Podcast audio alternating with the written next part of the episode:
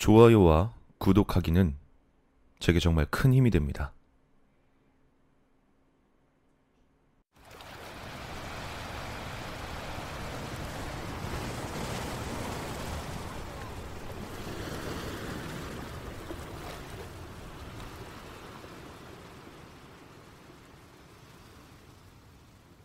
나는 서해에 있는 작은 섬에서 태어났다.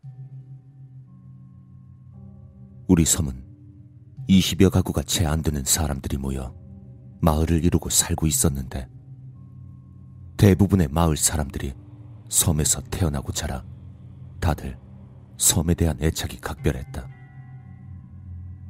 모두가 섬 밖에선 살 수 없다고 굳게 믿는 것 같아 보였고, 우리 엄마도 섬을 벗어나면 불행해진다고 믿으셨다.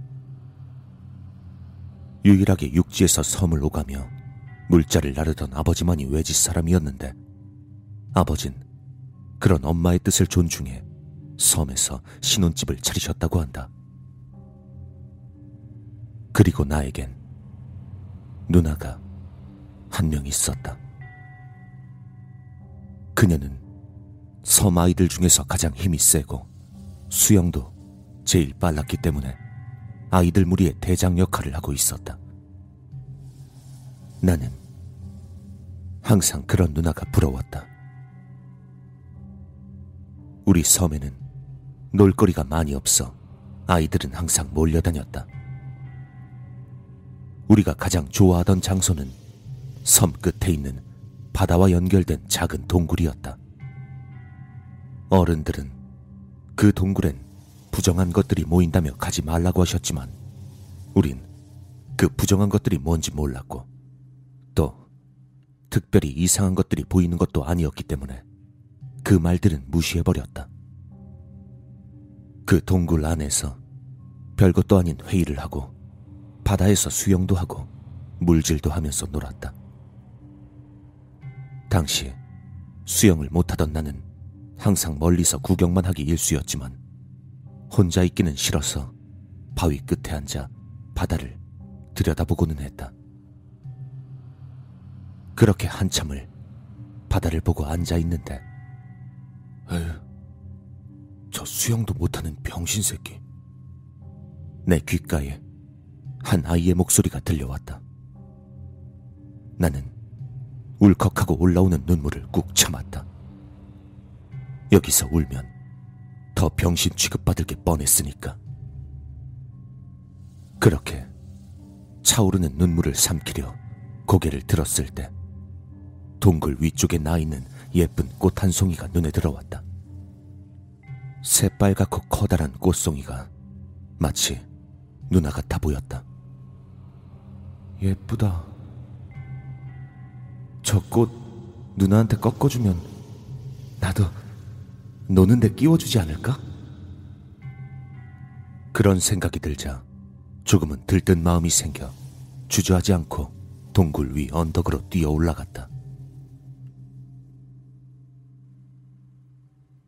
언덕 끝 절벽에서 아래를 내려다보니 밑에서 볼 때와는 다르게 손을 뻗어도 닿지 않을 거리였다. 나는 납작하게 엎드려서 최대한 손을 뻗어보았지만 꽃은 건드릴 수조차 없었다. 눈물이 날 것 같았다. 그 아이의 말대로 난 뭐 하나 제대로 할 줄 아는 게 없는 병신이 맞았다.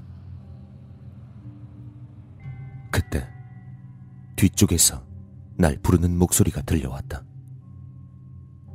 고개를 돌려보니 어느새 누나가 올라와 있었다.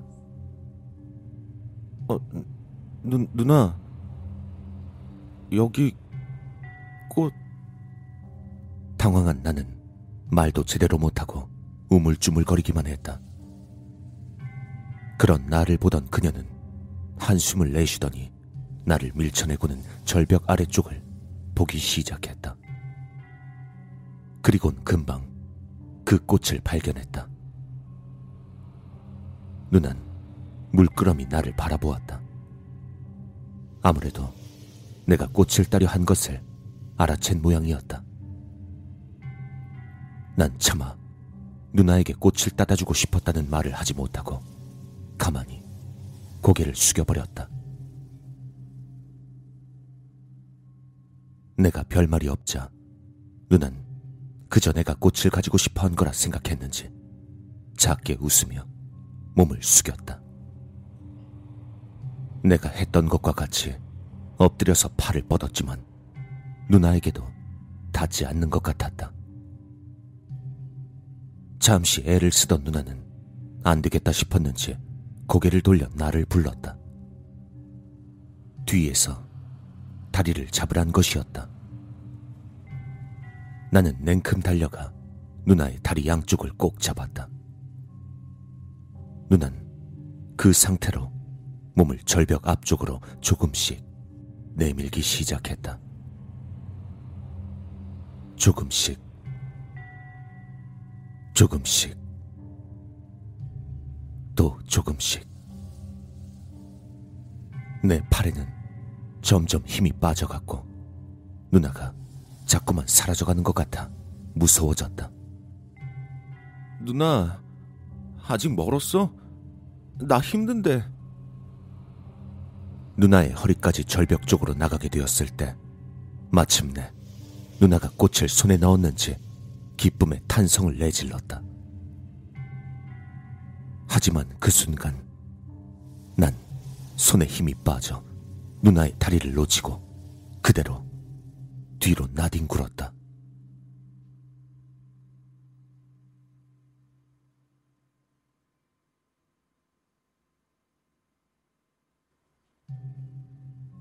넘어진 내가 정신을 차리기도 전에 퍽 하는 둔탁한 소리가 들려왔다. 난 재빨리 절벽으로 기어가 아래쪽을 보았다. 그곳엔 머리가 터져 피가 철철 나는 누나가 손에 꽃을 든 채로 쓰러져 있었다. 온몸을 떨며 경련하고 있는 누나의 모습에 난 아무런 소리도 낼 수 없었다. 그저 멍하니 그 모습을 계속 바라보고 있을 뿐이었다. 누나의 그 모습이 꽃과 겹쳐 보였다. 아이들이 비명을 지르며 달려가는 것 같았지만 내 귀엔 아무런 소리도 들리지 않았다. 시간이 얼마나 흘렀을까? 마을 어른들이 달려왔다.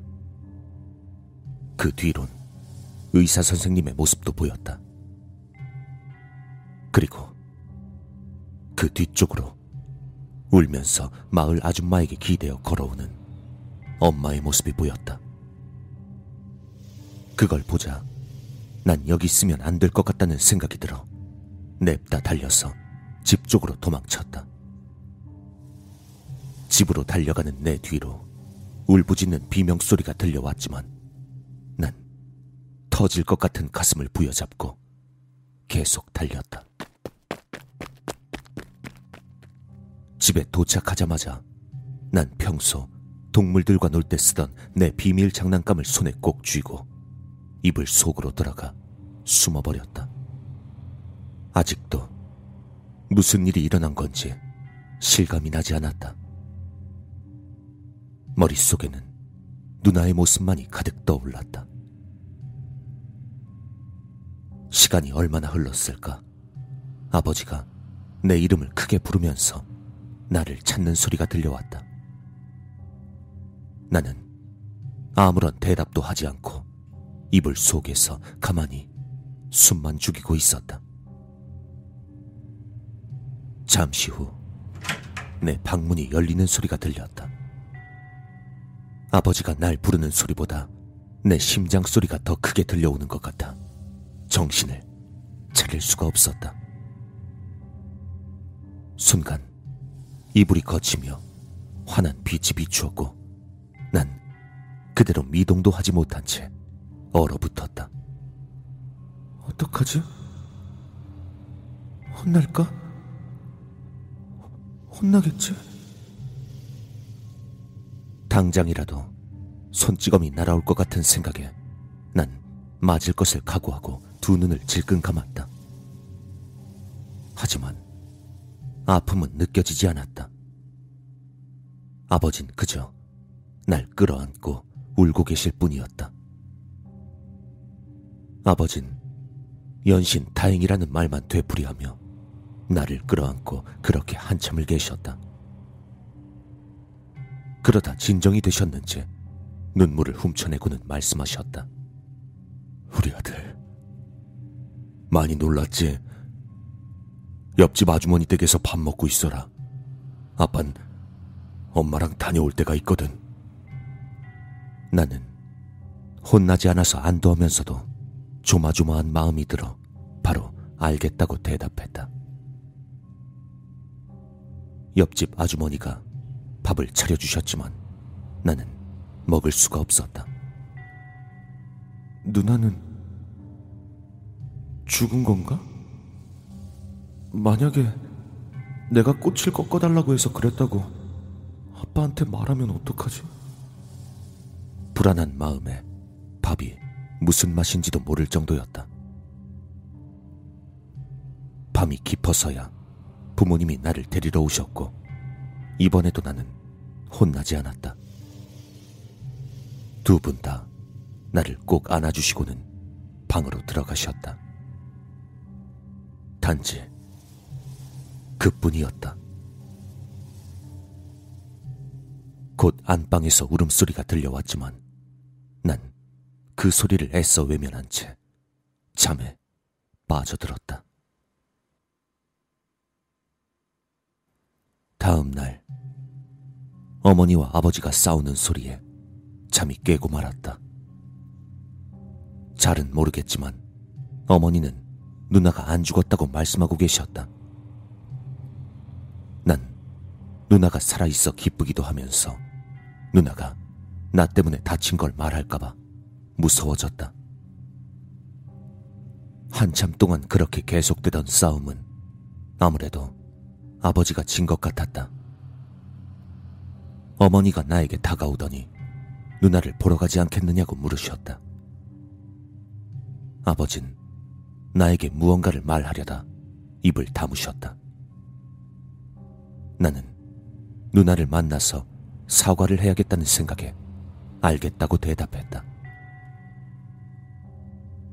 그렇게 부모님과 함께 집을 나섰지만 우리가 향한 곳은 마을 보건소 쪽이 아닌 동굴 쪽이었다. 그 이유가 궁금했지만 난 방금 전까지 소리를 지르던 부모님께 그 이유를 물어볼 정도로 대담하지 못했기에 아무 말 없이 그냥 잠자코 따라갔다. 이윽고 동굴에 다다르자 무언가가 동굴 한가운데에 하얀 천으로 덮여있는 것이 보였다. 어머니는 그 천에 대고 환하게 웃어 보이시고는 다정스레 말을 건네셨다. 아무래도 천 아래에 누워있는 것이 누나인 것 같았다. 왜 침대가 아니라 바닥에 있는 건진 의아했지만 난 역시 물어볼 수 없었고 그저 주머니 속 장난감만 만지작거릴 뿐이었다. 어머니는 누나가 듣고 있다는 듯이 안부를 물으며 누나 곁에 앉아서 품에서 작은 방울을 꺼내 누나의 발목에 살포시 묶어주셨다. 내가 어리둥절한 표정으로 멀뚱히 서있자 어머니와 아버지가 나를 부르시더니 다 같이 손을 이어잡고 누나를 둘러서서 알 수 없는 주문을 외기 시작하셨다. 마을 회관에서 가끔씩 들려오던 그 주문이었다. 어머니의 주문은 한참 동안 계속되었고 난 가만히 천 밖으로 살짝 삐져나온 누나의 손을 바라보고 있었다. 어머니가 누나 손에 들려있는 저 꽃에 대해 나에게 묻지 않기만을 속으로 간절히 빌었다. 그런데 그 순간 방울 소리가 들렸다. 어머니와 아버진 듣지 못하셨는지 계속 눈을 감고 주문을 읊어댈 뿐이었다. 나는 누나의 발목에 있는 방울을 쳐다봤다. 한참을 쳐다봤지만 누나의 발목에 있는 방울은 작은 미동조차 없었다. 나는 묘한 긴장감을 느끼며 온몸에 신경을 곤두세웠다.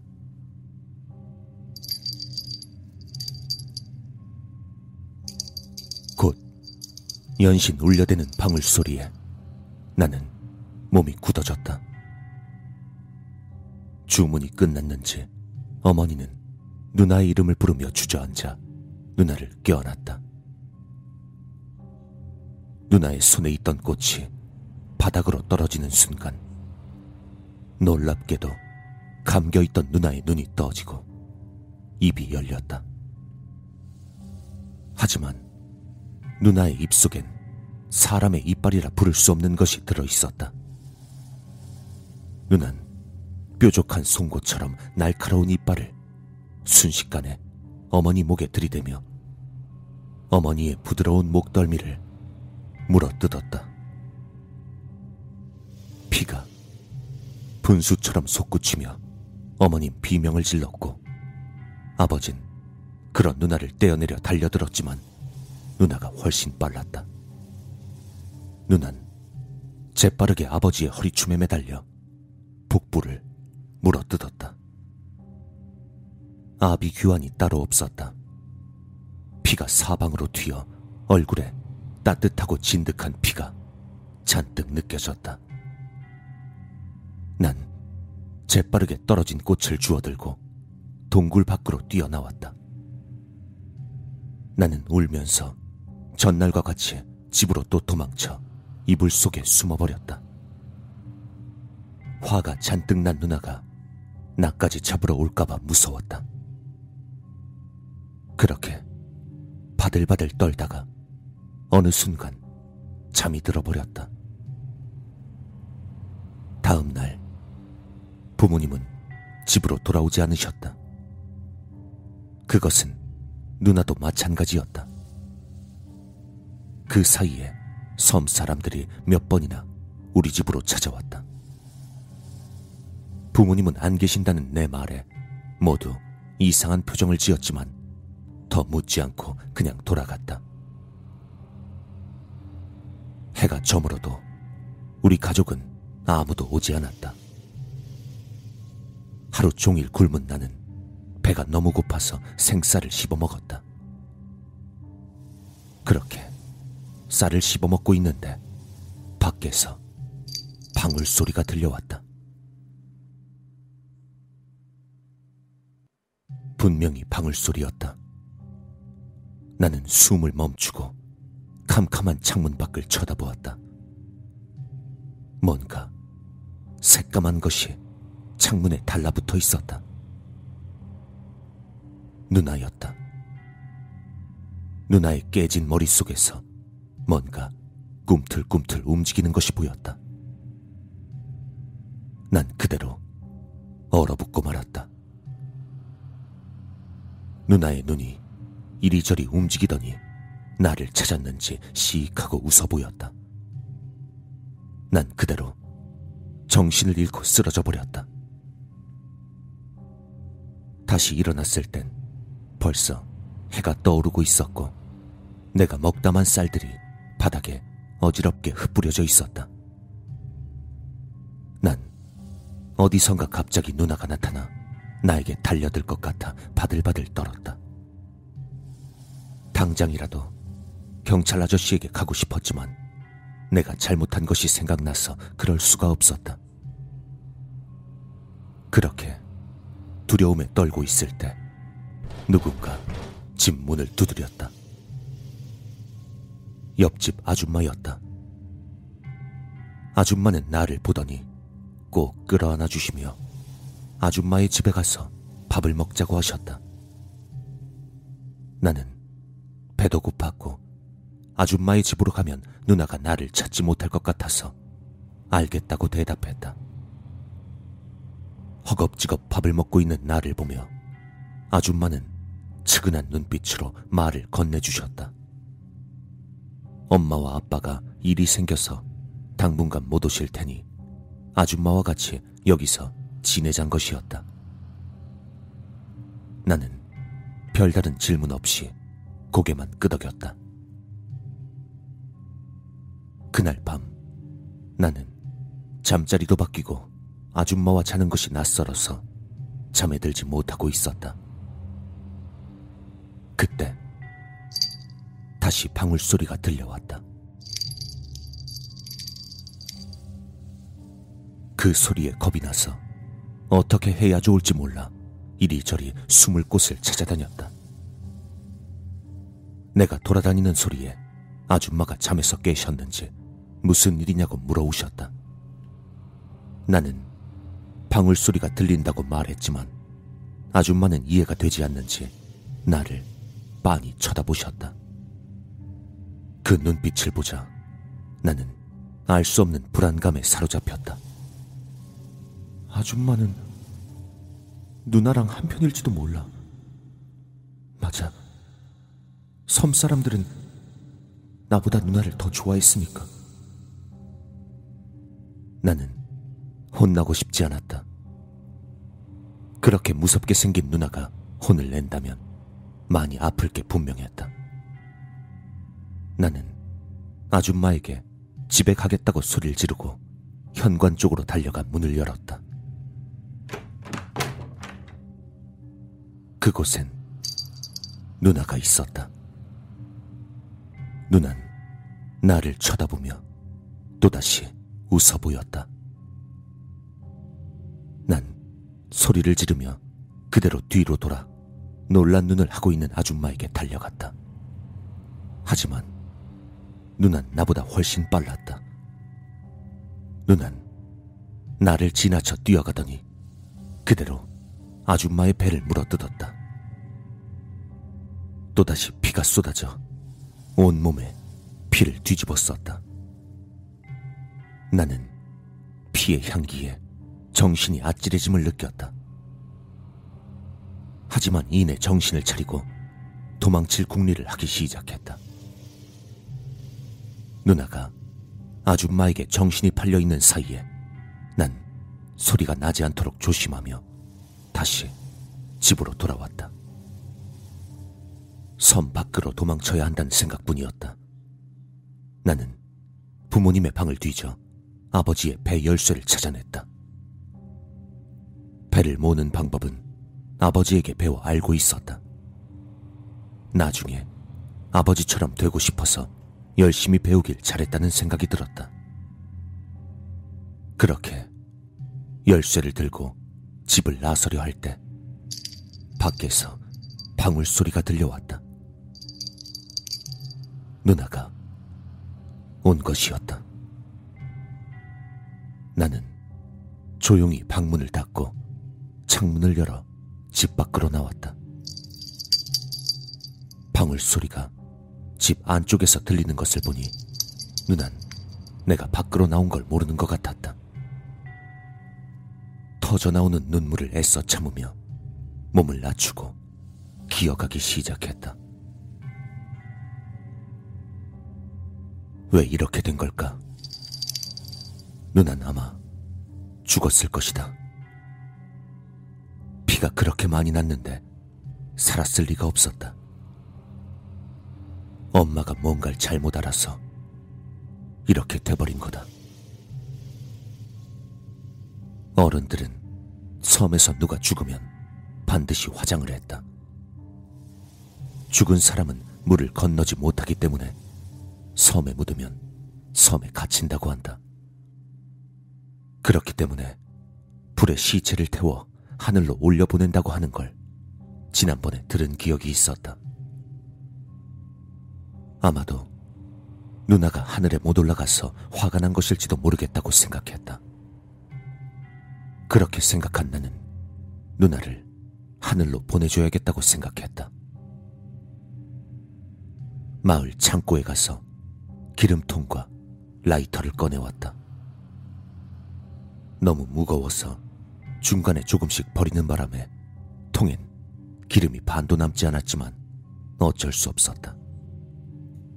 남아있는 기름을 문 앞에 전부 부은 뒤 라이터로 불을 붙였다. 불길은 금방 커져서 우리 집을 집어삼켜버렸다. 그 불길 속에서 방울소리가 들려왔다. 방울소린 점점 가까워지고 있었다. 나는 공포에 질려서 아버지의 배가 있는 선착장으로 달리기 시작했다. 선착장에 다다랐을 때 뒤에서 엄청난 소리가 들리며 불길이 솟아올랐다. 마을 전체가 환해지고 있었다. 나는 누나가 제발 무사히 하늘에 가게 해달라고 기도하며 배에 올라탔다.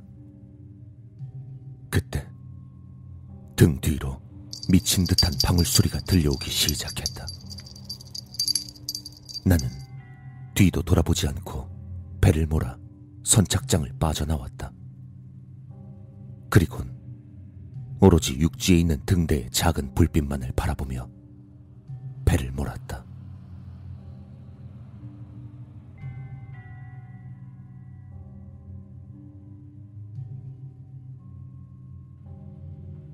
다음 뉴스입니다. 지난밤 서해안에 있는 작은 섬에서 불이 나 마을 사람 전원이 사망하는 사고가 발생했습니다.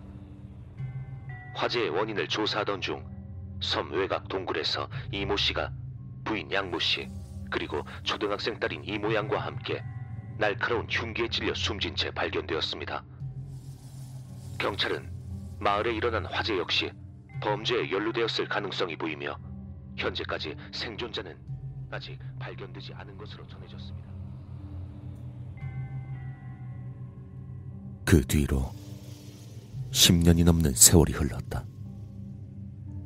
영호는 물을 건너올 수 없다는 어른들의 말이 맞았는지 육지에 와선 한 번도 방울소리를 들은 적이 없었다. 그런데 오늘 뉴스를 보니 그 섬과 육지가 다리로 연결됐다고 한다. 난 바로 일본행 비행기표를 끊었다. 그것은 섬이니까 괜찮겠지. 나는 한숨을 내쉬며 말라 비틀어진 꽃 한 송이와 손잡이에 피가 잔뜩 말라붙은 송곳을 가방 깊숙이 집어넣었다.